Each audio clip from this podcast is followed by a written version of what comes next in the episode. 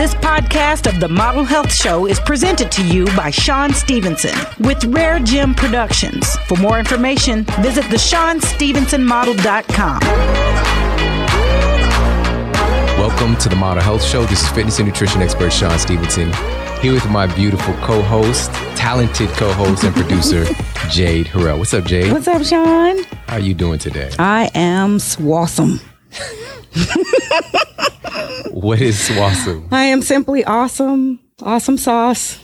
It sounds like you were swollen awesome. Swollen awesome. So awesome it's swelling me up. I love it. love it. Well, I hope everyone else is doing amazing mm-hmm. today. And we've got a fantastic show. I Bananas. mean, I can't even tell you how excited I am. we've got a world record holder in the building. We've got an, an Olympian who's won multiple gold medals. We've got Jackie Joyner Kersee joining us on the show today. And today I'm really interested and dedicated to sharing more information about longevity mm-hmm. and also about inspiration, mm-hmm. you know, to find out how to find that trigger within yourself to help you to really reach your, your best self and become you know, the, the greatest version of yourself, really. Absolutely. And learning from people like that is really like mm-hmm. a secret. Yeah. You know, it's a secret leverage point that we all can get access to. And it's just tuning into shows like this. So mm-hmm. I'm really, really excited. I am too. But first, let's give a huge shout out to our show sponsor, Onnit.com. Head over to O-N-N-I-T forward slash model for 10% off all of your health and human performance supplements.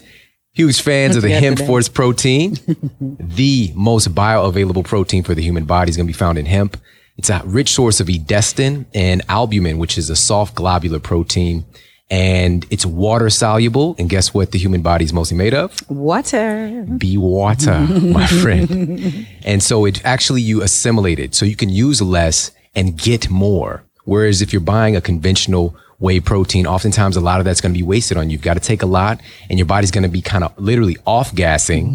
all right. We call it gas and blast right. because you're not digesting it and assimilating a lot of that, um, that protein compound in there. Mm-hmm. So this is why I love Hemp Force so much. Plus it tastes so good. Del- it's so delicious. It's amazing. It's good. It's so good. and that's just icing on the cake because we want, we want the healing process and the health process to be fun and to right. feel good. Right. To taste know? good to go down easy. now, if you try and go get, you know, company X hemp protein, you're going to be a little disappointed. It's going to taste like a sand and dirt cocktail. All right.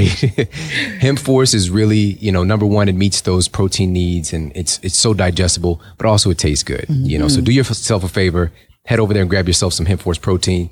Also huge fans of the Shroom Tech Immune. Yes. There's two Shroom Techs, Shroom Tech Sport, which is my pre-workout and Shroom Tech Immune. And the Shroom Tech Immune is based on chaga mushroom, mm-hmm. which is the highest ORAC value food in the world. Okay. So we're talking about the highest antioxidant thing that you'll ever find. You know, red wine is awesome and it makes you feel kind of, you know, different, get your little head changed, but it's not as high as chaga. Chocolate's awesome. It's not as high as chaga. Mm-hmm. Blueberries, mm-hmm. acai, you name so it. Good. Chaga's just off the charts. Mm-hmm. So that's number one. Number two, it's clinically proven to improve, improve your NK cells, so your natural killer cells activity upwards of 300%. percent mm hmm So these are basically the immunological weapons that defend your body against anything you're exposed to. Right. So it's training your immune system to be smarter. Anything. Right. What? Most anything. It's really this is what it is. It's immune. It's immunomodulator, right? Mm-hmm. So it helps you to adapt to your conditions, no matter what you're faced with. That's awesome. And that's what humans are. You know, we are adaptable, right? But it can be tough in our world today, where we're surrounded by so much stress. But having things like this gives you a lot of leverage. So head over there to onnit.com forward slash model for ten percent off all of your human performance, and health supplements. Now let's get into the iTunes review of the week. This is my favorite part. Another five star rating says totally addicted. Nina P44. I just found this podcast and I was instantly hooked. I have struggled with my health while starting my business for a while now, but I am determined to get back on track. Shawn and Jade are so down to earth and make me feel like I'm a part of their circle. They are helping me stay focused and motivated. The transformation is happening and I'm so grateful to have a resource like like this. It's inspiring and I hope more and more people will start to tune in so they can change their lives too. I truly believe that my success will come when my body, my mind and soul are in sync and I am closer than I've been in a long time. Thank you, Shawn and Jade. Wow. Body, mind and soul. I love it. Mm-hmm. I love it. That's what it's really about. Right. You know, we can't take our spirit out of the equation. Right. Right. You know, and also our, our mental capacity because you know, this, our bodies are just a vehicle. You know, it's the vehicle that we're getting around it. So we want to take care of it. Right. But it starts with your inner game, you know, so that's so awesome. Thank It you so much for leaving that review. And, And thank you. success to you on your business. We appreciate knowing where and how. Right, handle your biz. we appreciate you sharing how and where you are taking in the podcast. That's great. Awesome. Everybody, thank you so much for leaving those reviews over on iTunes. Mm-hmm. Really does mean the world to us. Now let's get into our topic of the day and our special guest. Our guest today is Olympian Jackie Joyner Kersee. I need a trumpet. Give me a trumpet. She was voted by Sports Illustrated as Mm. the greatest female athlete of the 20th century. yes. Right. And there's been so many phenomenal athletes and to, to have that accolade is just phenomenal. But the thing is, it's well deserved. You know, she's medaled in four different Olympic games. Hmm. So that's a span of 16 years. Exactly. Right. She's done more in one series than we've done, many have done in a lifetime. when I was looking up her her accolades and her gold medals and all of her achievements, like it was too much to fit on one page. It was just so many things. But the big the big show is the Olympics, mm-hmm. you know, and there she's won three golds, one silver, two bronze medals, right? And she still has the world record for uh, being a heptathlete, which is just all around lots of different events. She's just so phenomenal, so talented, and just a really great person, which you're all going to get to learn today. So I'd like to welcome to the Model Health Show, Miss Jackie Joyner Kersee. How you doing today? Fine, thank you, and thanks for having me. Hey, Jay. Oh, we are so happy to have you and honored. Awesome. Have you been contacted by the Avengers yet to join the, the elite force? Oh, hey, put it out there. Right, right. right So you are a superhero, and this is what I really want to talk about. You know, what's your what is your superhero origin story? You know, what got you interested and excited in in athletics in the first place? You know what got me uh, interest in uh, well having an interest in athletics was that you know I had a passion for running, and but I didn't realize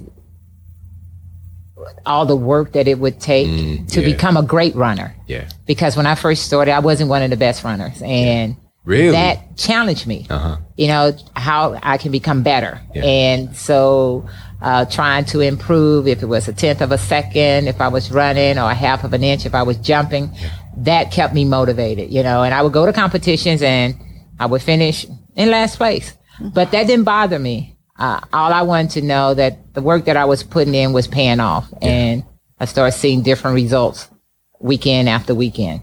Wow. So, who were some of your early motivators or inspiration? athletically, a lot of my inspiration um, stories I read about Wilma Rudolph, uh, Babe yeah. Harris, and Wilma Rudolph was really uh, someone that I truly admired from afar. And in years later, me making an Olympic team, and she was doing commentating, and but then she became my mentor.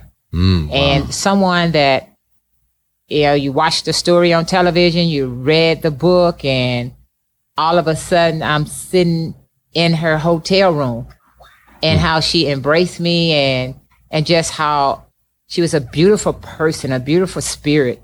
And after all she had gone through after winning three gold medals uh, in tokyo and then coming back home and not being able to go to a restaurant in her hometown because of the color of her skin. Yeah. And but when you would speak with her, she wasn't bitter at all. And I admired that. Yeah. Because all she ever gave me was positive uh, reinforcement and things I should work on. And it was just a blessing. Wow, that's phenomenal. So, everybody, I really want to pay attention to the fact that this champion, this world champion, came in last. You know, and a lot of us actually feel sometimes that we're last. Mm-hmm. You know, we're last in our relationships. We're last as being a parent and paying attention to ourselves. We mm-hmm. put ourselves last, and we don't often think that there's a way. But if you can go from being last to you know being considered the top female athlete in the 20th century. I mean, that's such a great inspirational story. Yes. But I'm hearing that having mentors was important.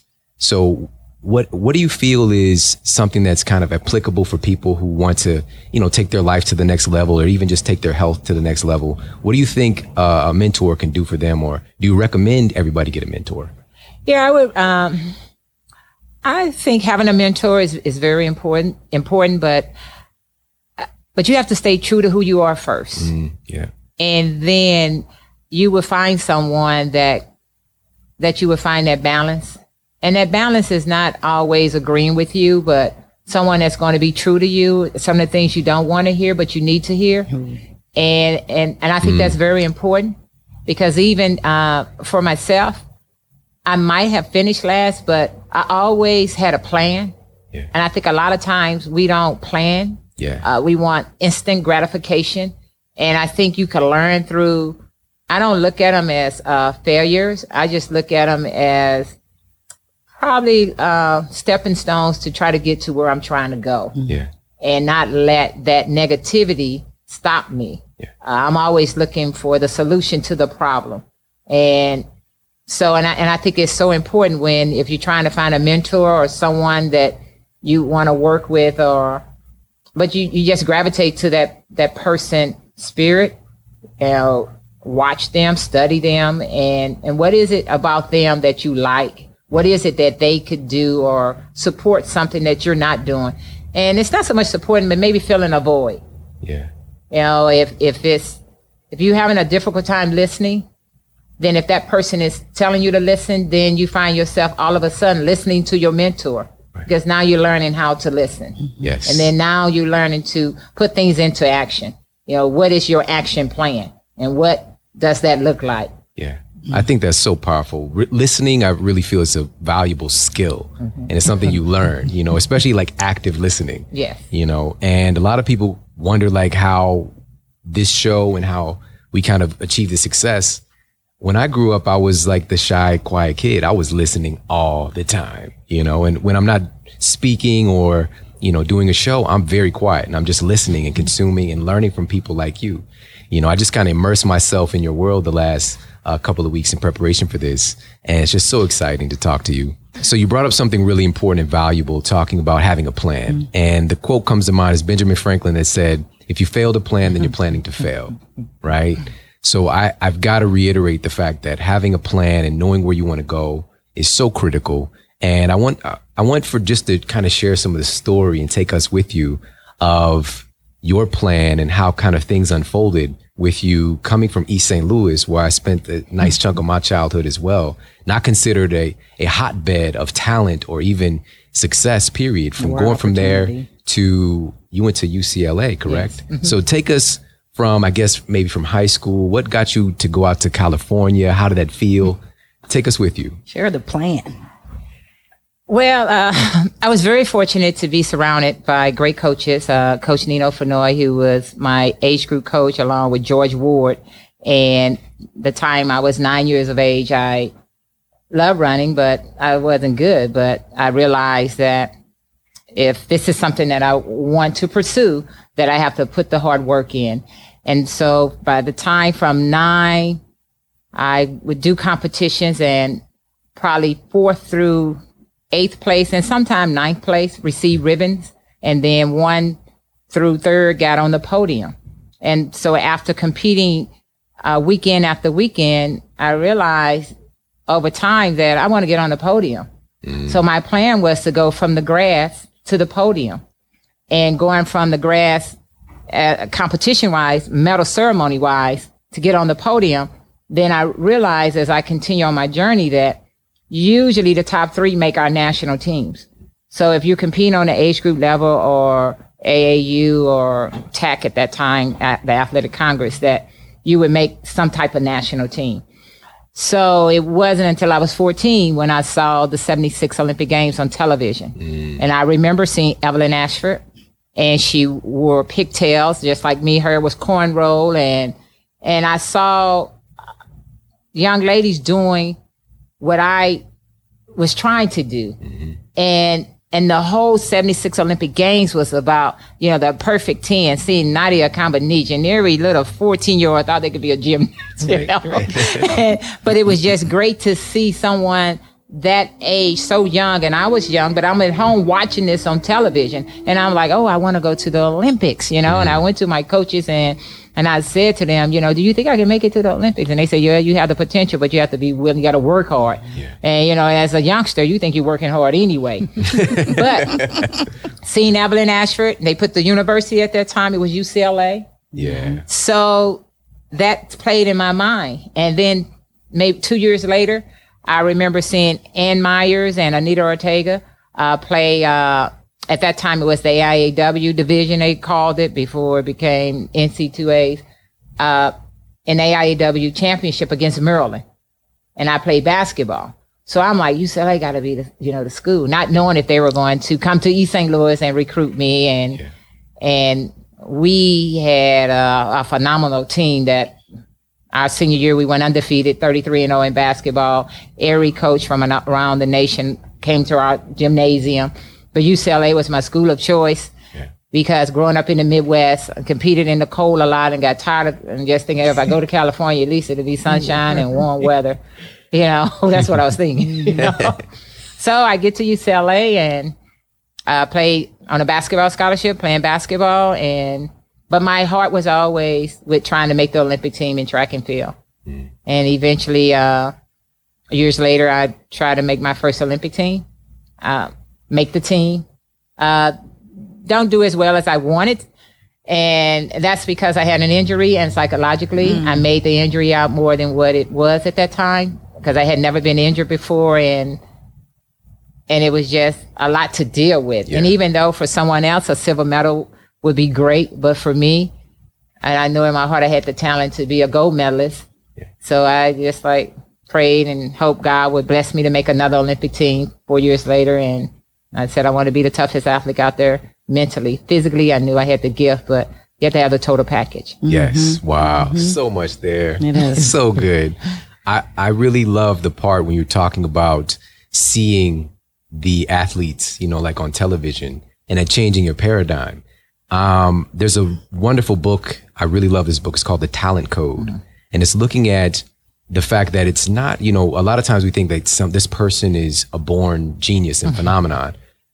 Occasionally that happens, you know, like one in a billion times, but most of the time there's a, there's conditions that help to create that person's character and their skill.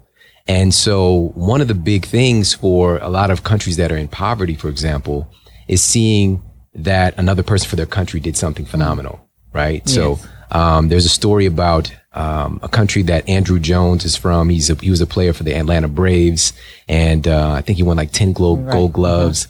And once the the people in his country saw this, I mean, it just became this drive for all these kids, and now they're just putting people in the major leagues over and over and over again. And so, same thing for you is like seeing that template, seeing what's possible, and also the story comes to mind of uh, Roger Bannister. You know, nobody they thought it was physically impossible to run a four minute mile. Right. After he did it, then like 13 more people did it within the next two years. Even high school, you know, at this point can break the four minute mile. And it's just, it's changing the paradigm. And I think that's so important to have good examples. Mm-hmm. Well, that's the premise of our program, being the model health show Yeah. and setting forth this example and showing that it can be done and the accessibility. We've gotten review after review that, wow, I feel like I can do it now because of what I learned and experienced and was exposed to on this program. And so from that exposure, you kind of figured out I can go a little further. You went from grass to podium, but grass to gold, actually. Amazing. Uh, along the way. So that bigger picture may not have been there, but you kept mm-hmm. pressing toward a new mark. Yes. That's very admirable. And I think sometimes we have to get our own way. Hmm. And, Yeah. and sometimes we put up barriers without realizing we are putting up barriers. Mm-hmm. And I've always believed that we should never, it should never be a limit to whatever, whatever it is that you want to accomplish. And through skills, we all have skills, but we have to really sharpen those skills. And that's where the preparation comes in. And once that preparation is there, you never know where, where you're going to end up. Did Yeah. that help you with your injury and the setback there Yes. to press through that moment? Yes, I had to uh, really. I work with my physical therapist, and I had to allow them to do their job. I had to get out of my own way, and my mind was blocking me because my leg was heavily bandaged. That that means something's wrong. No, they were trying to protect the leg so I wouldn't do further damage to it. But in my mind, that meant I couldn't run, but I could run. And I was running. I was running faster than what I had done in our previous uh, Olympic trials. But psychologically, it was like, oh, something must be wrong because I got a bandage on my leg. Right. You know, so Just overcome those barriers. So, can you take us through, first of all, hept- heptathlete? Can you share with what, what that is? What does that consist of for everybody? yes, uh, The heptathlete is the athlete. Heptathlon is the event, and it's seven events. It's the 100 meter hurdles, the high jump, the shot put, the 200 meters. We do that on the first day. We come back the second day with the long jump, the javelin, and the 800 meters. Wow. So seven events, and And so you're the world record holder for that event, right? yes, I'm the world record holder in that event. To this day. Oh, yes. That's so powerful. right. So That's right. powerful. You're the first woman to actually break like 7,000 points in that, right? Yes, that was my goal uh, to break seven thousand points, and because in your mind you you look at each event and you say, "Oh, okay, I can get a thousand points in each event," but no, you have to really study e- the events. Yeah. Some events that I realized in the hundred meter hurdles, yes, I can score eleven hundred points. High jumping, I know I have to stay over one eighty eight or six feet two inches consistently to get mm-hmm. over you know, 1200 points. The shot put is a very difficult event to, th- if I throw 50 feet, that might give me 700 points. So that's 300 points down. And mm-hmm. that's an event that I would try to concentrate a lot on, but I really didn't need to. I need to concentrate on that high jump. The high jump. 200 meters, I can get over 1200 points. Come back the next day, the long jump. If I'm jumping over seven meters, over 23 feet, then I'm over 1200 points. In the javelin, throwing it at 164 consistently, that's going to get me at 800 points. And then the 800 meters, I knew running 210 is e- equals to 965 points. So wherever I was, I kind of knew Right. what, what I needed to do. I love it. She You had the plan and the strategy. Right. And she could okay. throw- and the a way she's javelin that rattling them far. off. Right. It was like- I'm like, oh. If you could throw a javelin yeah, that, so that if I can just kill this record here and there, you know. you better not try to run from her. Mm, I surrender. hit you up. So it's it's that it's having that strategy, and also I hear you saying, you know, focus more on your strengths and assure up your weaknesses. Is that what I'm hearing? Not quite. No. in training, it was focusing on the weaker events uh, to make sure because those are the events that would get you off your your game, your mind to wonder and start doubting. So in training, I would concentrate a lot on. It wasn't that the high jump was a weaker event for me. It was it was crucial in me staying in the competition because whereas I might run the hurdles well, but a lot of the young ladies, if I'm only high jumping five ten or six feet and they going six four, that's a three hundred point Different jump. Right. So and then the shot put was uh one of the events I wanted to work on, but my coach never felt the need because he- he understood the points. But to me, I always wanted to throw 50 feet because that, that, that meant something. Yeah. That's so cool. so it so I guess it, it mentally is like the the events that you were great at is just kind of like I got this one. I got this locked down. Let me focus on shoring up these things so that I stay in, in within range. Right. And you always want to keep a balance because whenever I went with the attitude, I got it locked down, I run into trouble. Mm-hmm. So I really try to stay humble Yeah. and not think, oh, because I know I love the long jump. But when I would take on, like, the long jump is my event, then I would get into trouble because that's really my bread and butter event. That's where the event I'm looking to put the competition away. I really want to try to jump 23 feet plus Right. because I know I'm the only one in the field that can do that. but if I don't, then if I go 22 is okay, but I'm devastated. You know, So it's oh. like finding that healthy balance of confidence, but not getting too narcissistic. You know, Yes. not being like the Kanye West of track and field. Oh, right. gonna. You want to be confident, but not cocky, and Yeah. you know because because we're out there together for eight nine hours, Yeah. and you become friends. As You you are competitors, but you do become friends. But for me, it was always trying to get to maximize each event point wise. Because I really want to run that 800 meters. so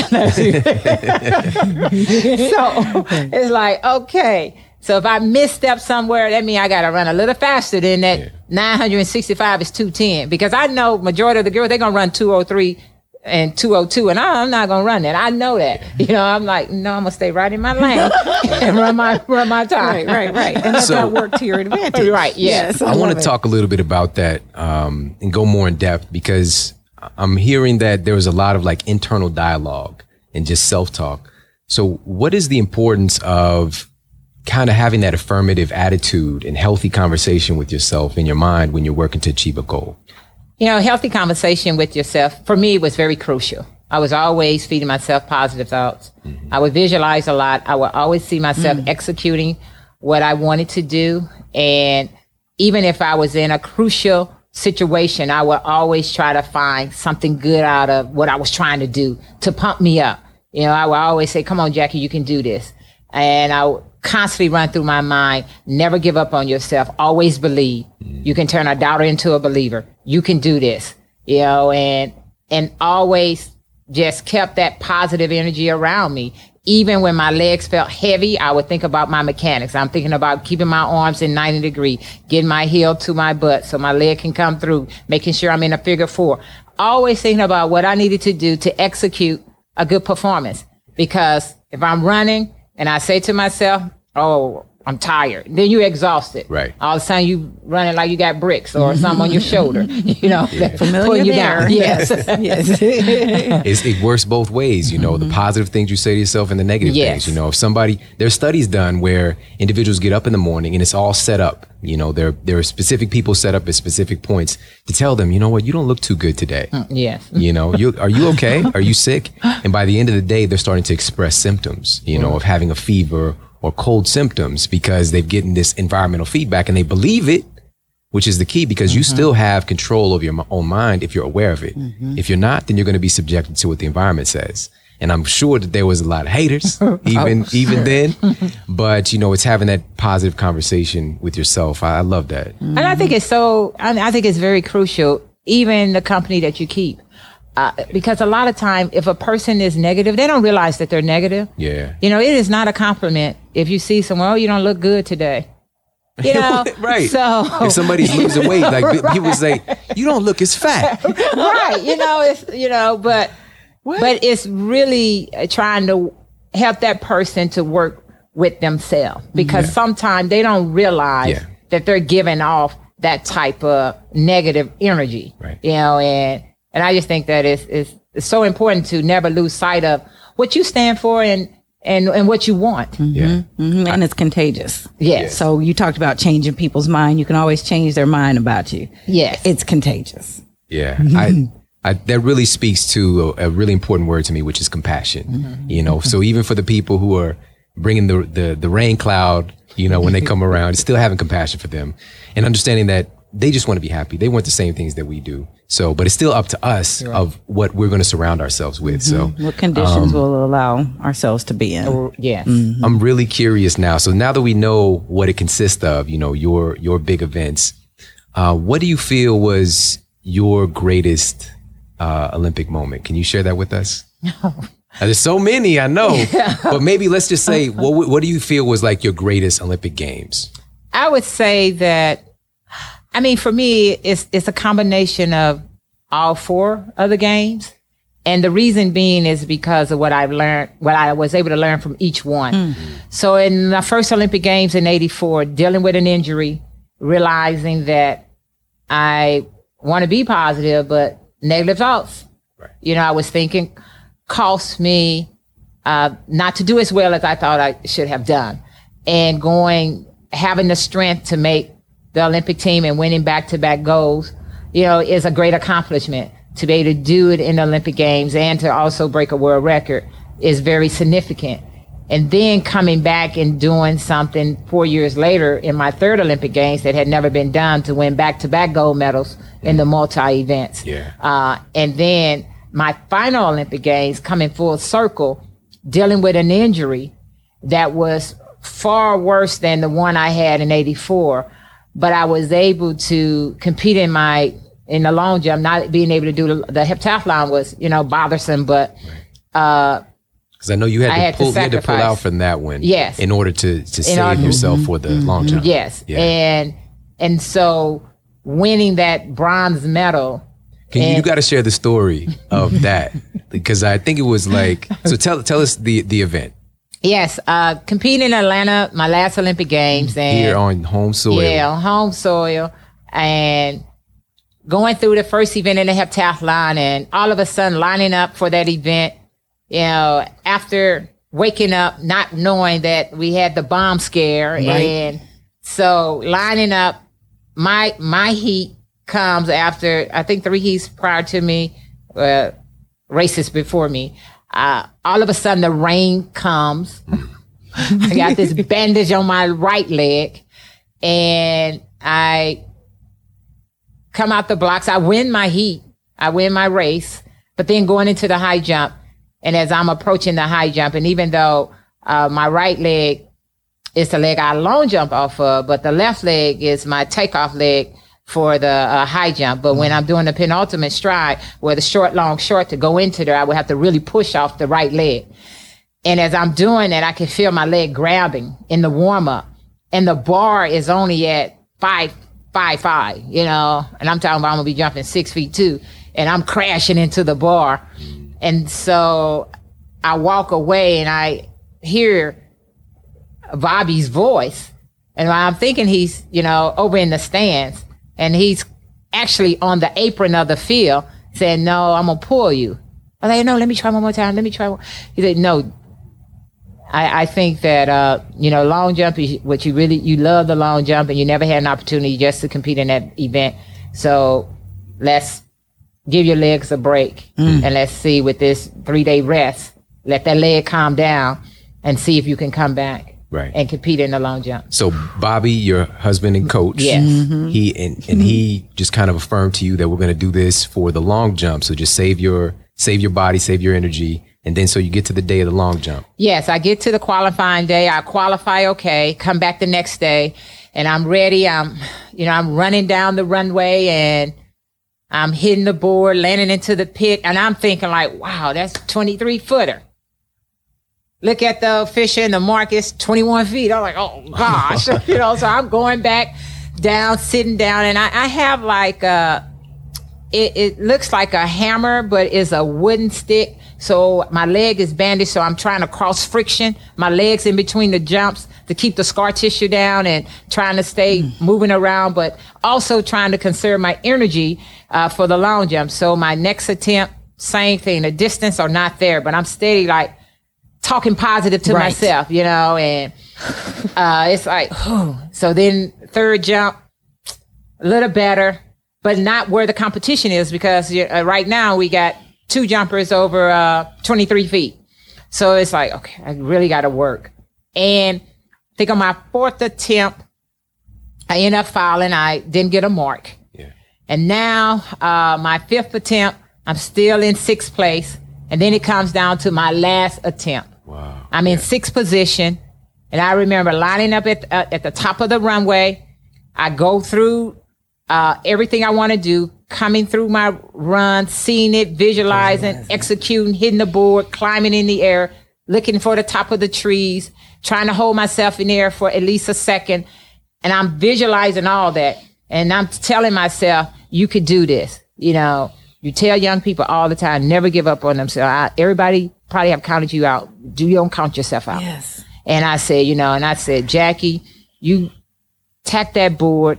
If that leg goes out, they're gonna send a gurney out there and they're gonna pick you up and they're gonna remove you from the track. But you give it all you gotta give. I come running down there in the middle, legs coming up, 29 feet, two inches away from the board. I got four steps to execute to make sure I hit, hit the board, climb in the air, hold myself for at least a second and land in the pit. Look back, saw the white flag, mean good jump. And when he put seven meters up, I was like elated. Yes. Because, you know, in my heart, I was going for the gold. Yes. Because if I would have been just going for the bronze medal, which Right. I ended up uh, getting, then I would have ended up still in sixth place. Yes. There you go. Yes. There you go. and for me, that story for anyone, never underestimate the power of you. Never underestimate what you can do. You know, always believe when everyone else have counted you out, you find a way and you can, you know, turn a doubter into a believer. Yes. And that's what I truly believe. And that's why that bronze medal means more to me Sure. you know, and I always say this than the gold. And I think maybe because I have gold medals, I can say that. But that performance was full circle. Mm-hmm. And so, Wow. Yeah. You even change the doubter within yourself. Yes. You can make the doubter within you become a believer. Yes. That I will play this again and again every morning, probably. So powerful. So Here- and I love how you tell it. Do they have commentators for the long jump? Because that was good. I was there. I know, You know, me too. I Like, held I my was- breath. You know, I'm in the air for one minute. Right. Trees. Yeah. Yeah. I was there For sure, too. for sure. Looking Wow. for the white flag, you know? that is a wonderful story. So, well, let's go ahead and shift the conversation. Thank you for sharing that. That's so so awesome. I was I, I was right Mm-hmm. I'm there still with you. there. I didn't know you was right. in Right. You forgot I was but- it, right? I was in the tree. Look at Jay. so now I want to kind of shift the conversation to what I'm something I'm really passionate about, which is longevity. You know, and I'm still pretty young, and you are too. You know, in, in you. fairness, Right. You know, but Come as in. we, Don't forget me. of course, I'm in. but as we start to progress in age, you know, a lot of people start to place more and more limits on their mind. And there was a quote that you shared before, and it says that age is no barrier; it's a limitation you put on your mind. Mm. You know, you literally said that, and it's something that that I would say. And then I came across your quote in research, and you was just like, I, I must have picked that up subliminally from you, you know, and it's, it, it, it, that's where the real game is happening. It's like, as you get older, if you think you can't do something, then you already know what the outcome is, right. you know? So I want to talk about what you've done to kind of maintain your health and take care of yourself because you still look good. Thank you. Real talk. and whereas a lot of athletes after their playing days are over, you know, just kind of, you know, balloon up and lose, lose a lot of their health and their uh, functionality. So, uh, what do you think about kind of taking care of yourself? What, what has changed for you since those days to now? You know, what's changed is that I'm no longer, you know, training to be a competitive athlete. I've always believed in being fit for life. Uh, it's, it's, it's, it's challenging, you know, because your schedule change and, uh, different things that where I was as an athlete, I'm on a routine schedule all the time. Right. And I always had certain goals I was trying to meet. Now, uh, as a non-competitive athlete, now non-competitive athlete, I still have a schedule. I still want to try to find time to try to work out, uh, do as much as I can, and with the understanding that I don't have to do a whole lot, Yeah. but just finding a way to get something in and working towards what my goals are, not the goals of someone else. Uh, not if you know, I go into the gym or someone always want to challenge. Oh, is that all you lifting? I'm like, really? But See I, this medals? right. but I know why Lift I'm these. lifting. Yes. and see, there's a Yeah. difference, Yeah. you know, and I think that it's important that, you know, you find what works for you. Right. If it's five minutes, then do five minutes. Mm-hmm. You know, don't go and try to do three hours when your body can't handle that. Right. And you said quality. It's Yes. quality over quantity, especially now. Yes, quality over quantity. When you were when, when I was younger, it was more quantity because you learning technique, you learning different things, you put in the hours, you're doing this. And as I became older, it became more quality work. And it's the same way if I go out and I want to get an hour of exercise and I might do some ballistics or some fast stuff, or I'm still getting that same quality of work in in, a, in in less than an hour. Right. And I saw, I'm sorry. no, it's okay. Well, I have a question about your your new goals after all that. I mean, first of all, you never put an end cap on where you were going. Great achievements and accomplishments, but you still let there be something more, something else. What is that for you? What does it look like for you now? And how do you take care of yourself? Because I want to look like that. You know what? what it is is trying to get an hour to two hours of some type of active workout. Uh, be it if I'm out walking, running, jogging, uh, going into the weight room, or if uh, also doing I'm in the pool or you know doing something, just being active in a sense, and then along with uh, making sure that I'm finding the balance with you know my d- nutrition and all that because back then I had a problem and still today I have a problem. So it's just a part of life. So we all have things we have to work on. But it's also finding things I could do in moderation and but finding that balance. But the key is recognizing it and being true to yourself, not being afraid to say, you know, I'm not doing this right. And that's how you can invite uh, help in to help you. So uh, my goals with my center, along with my speaking and doing all all the things that I do, also plays a, a, a role in me staying healthy and and then also just keeping positive people around me and and having positive people around me is not like-minded people, but it's people that's going to agree with you and disagree when when you're wrong, and and and those are, are good friends to have. And then also, uh, I think that something we were talking about earlier that a lot of times people don't want to put in the work mm, Yeah. and the work is so important. So the results that I'm looking for, the goals that I have for myself, and that's why I say it, there's never a limit. Mm-hmm. I always believe in working hard every day, mm. Working towards whatever, it, and it takes work Despite the pain, despite the pain. got it. Yes. You yes. know, wow. Got it. Pain pain is a good teacher. Yeah. You know, Yeah, and you also said that right. you know, there's a lot of research showing that exposing yourself to stresses proactively helps you to adapt and to handle stresses that come up accidentally or Random. yeah, random Mm-hmm. stuff because you've actually conditioned your nervous system, your muscular system, your hormones to be able to defend yourself. And working out is like a perfect way to expose yourself to that that kind of uh, it's called a hormetic stress, you Yeah. know. And but also there's other kinds of exercise and you're a p- proponent of walking and I'm a huge fan of walking. Yes. I think walking, you know, walking was a part of our training, you know, and it would help us to start loosening up our ankles. And before we get into really doing a lot of, uh, you know, the quick running or power jumps or whatever else we might have been doing. And, and I, and I would hope that people don't look at, you know, like working out as a, a punishment because some Right. people do, you know, pain and punishment you know you don't don't put them together you know think of the pain towards what you're trying to gain from it. Right. you know and if if and if you're doing any type of exercise and you feel pain that means stop. Because it shouldn't be painful at all. Yeah. you know and just like it shouldn't be a punishment. You know i see these people and they do kids they talk about well go do a lap and so kids don't want to run because they think running is a punishment and it's not Right. it's fun Right. right, right. And kids would naturally yes. in their natural state, kids like I was just right. just today when I was getting my son in the car to take him to school. He's three years old. He just darted off across the uh, uh, my my front lawn. It's like, man, come on, we gotta go get to school. He just wants to run. It's just that the way that we get conditioned would Yes. start to pull that out of us with a lot of television, video games, Yeah. all those kind of things.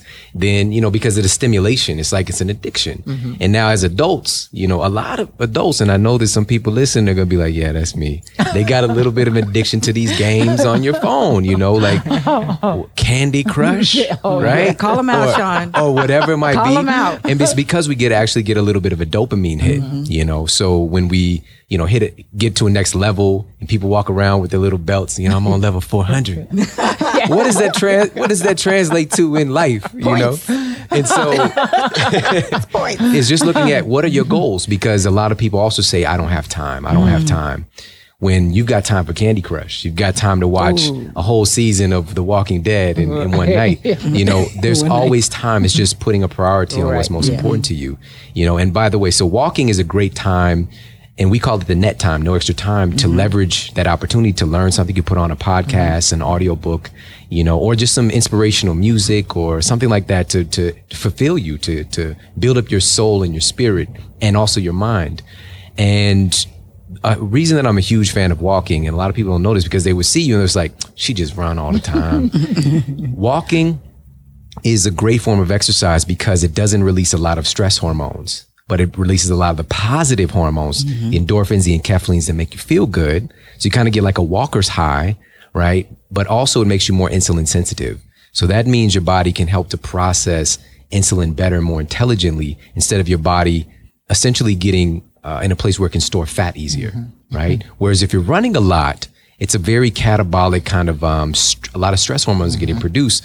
So a lot of runners find, and this is more long distance runners, when they stop running and they don't run for a long time, they start to gain weight really quickly. Mm-hmm. Whereas a lot of sprinters, they they're able to maintain their figure a little bit easier than a lot of long distance mm-hmm. runners. So just want to throw that. There's out the evidence right there. looking good. Okay. so Jackie, there's this other great quote that I found, and I, this is what I want to talk talk about now. Kind of shift the conversation to is you said your environment doesn't define you. I don't have a lot of money, but I can help train people and I can talk to people. We can all be mentors to the next generation. So what what drove you to to make that statement and what are you doing right now to kind of live by that statement that you made? Uh, what what drove me probably to make that statement was really uh, just because you grow up in in a certain environment, that environment truly doesn't define you. What defines you is what you what you want your narr- narr- narrative to be. And and so for me, uh, going outside of the community and finding a way to come back, bringing resources. Resources might be bringing friends, bringing people that can help someone. Because I was taught that when I was growing up, you know, to always give back without knowing that it was giving back. And and because of that, I you hear when people talk about East St. Louis is always in a negative. There are a lot of great people over there and trying to do great things. And I'm just a small portion of that that's trying to say my environment does not define me. My environment motivate me mm. to bring others in here to inspire a whole another generation to be the best that they could be. And so in being a mentor for me is coming back in that environment, not talking about growing up in East St. Louis, but not stepping foot over there. And then also trying to help people There you go. because I think I'm better than them. No, I walk these same streets, seeing some of the same teachers, some of the same people had an impact on my life. So can I just do a small bit of that to help someone else? And hopefully they'll pave the way and come back and make a difference in another generation. Mm. Wow. And it resonates and reverberates on and on. That's Yes. fabulous. What do you feel personally? How does that make you feel being able to do that? Um, I don't. I don't feel. I realize how blessed I am, and and it's for me to recognize my blessing, but not to get caught up in, uh, oh, great job, great job. No, Yeah. All right. you know. So uh, continue doing what I'm doing because I don't want to see it come, you know, to a halt, and I don't want to shortchange it, and I don't want to take it for granted. I love it. Mm. So again, it's that balance, you know, because for a lot of us, it feels like I, I'm, I'm. This is kind of what I'm sensing from you is that it feels like it's a necessity rather than an obligation. That's right. you Yes. know, mm-hmm. and something that you get to do. And As you're in a, opposed a wonderful position to be able to do that. And speaking to the fact that, and this is in everything in life, it's not about resources, it's about resourcefulness, mm-hmm. Yep. you know, and mm-hmm. you don't need a lot of money to be able to contribute. You know, you can contribute your time, you can contribute your skill, Yes. you can contribute your um, connections, Your story. you know, your story. So valuable to be able to help another human being or many human beings just by your your beingness, you know, so powerful. And I'm so glad you brought that up because ultimately at the end of the day, it's not the things that we've accomplished that's going to fulfill us. It's giving. Yes. You know. And so you have a found you have a foundation, correct? Or I think you got like multiple things going on. But so can you share a little bit like what's most um like the biggest driving force for you right now? Wow. The biggest driving force, well, we have a, a community center over in East St. Louis, the Jackie Joyner Kersee Center. Uh, we're on 37 acres. The building itself is 41 feet, 41,000 square feet. And we have a do after school program. Uh, I have my Winning in Life program. Uh, we use sports as a hook to get kids in there, but you know, but to expose them because I think exposure is so important. important. And and it's something that you you said that I think resonate with all of us is that we all have a story, and I think storytelling is so important and could be very vital to our to our kids because I grew up on not being able to have my own vision or what I thought could be and having faith. Because when you talk about you want to go places and you know your parents you know just trying to make ends meet Right. you got to have a lot of faith. And i think that is so important with our kids today is storytelling. Mm-hmm. Giving them images positive images mm. so they could believe you know when you walk the streets of east st louis north st louis or just st louis in general that you can be more than what people say you can't be That's right. Yeah, I That's love right. it. I love so it. So wonderful. The the last thing that I like to ask my guests is, and you've already summed it up pretty nicely, but what is the model that you're here to set with the way that you're living your life? What is the example that you're here to set? Oh, the example that I'm here to set is that I, I always tell people to study Jackie Joyner Kersee, the person, mm. not get caught up in the accolades or the medals, and because all that's materialistic. It can be taken away at any given time, but what I stand for can never be taken away. My soul. Mm. Yes. Love it. Wow. Love it. This is so good. Just Yes. want to keep going. Yeah, well. But I know you're a busy woman, and I just appreciate you so much. I appreciate the person that you are, you know, and I, I see you showing up in the community, and that inspires a lot of people, you know. And you actually, you're somebody who changed the game, you know, you Yep. changed the perception and motivated so many athletes in general, not just women athletes, but athletes overall to want to take their stuff to the next mm-hmm. level. And I just want to acknowledge you and thank you for that. You're oh, amazing. Thank you guys. I'll be back. That's for sure. That's Awesome. a deal. Well, I'm going to work on my long jump. Make that five piece. Right. Everybody, thank you so much for tuning in to the Model Health Show. I appreciate you so much. And I just implore you to take something that you've learned today and go apply it and find a way to be more, ha- have more resourcefulness in your life and not focus on the resources that you have because the resources are limited. Your resourcefulness is not. There's mm-hmm. always a way. When there's a will, there's a, a thousand ways. That's right. So thank you so much for tuning into the show. Have a great day, and I'll talk with you soon. So I want to thank you for tuning in to the Model Health Show and make sure for more after the show, you head over to the ShawnStevensonModel.com. That's where you can find the show notes. And if you got any questions or comments, make sure to let me know. And please head over to iTunes and give us a five star rating and let everybody know that our show is awesome and you're loving it. And I read all the comments, so please leave me a comment there. And take care, everybody. Promise to keep giving you more powerful, empowering, great content to help transform your life. Thanks for tuning in. Thanks for listening.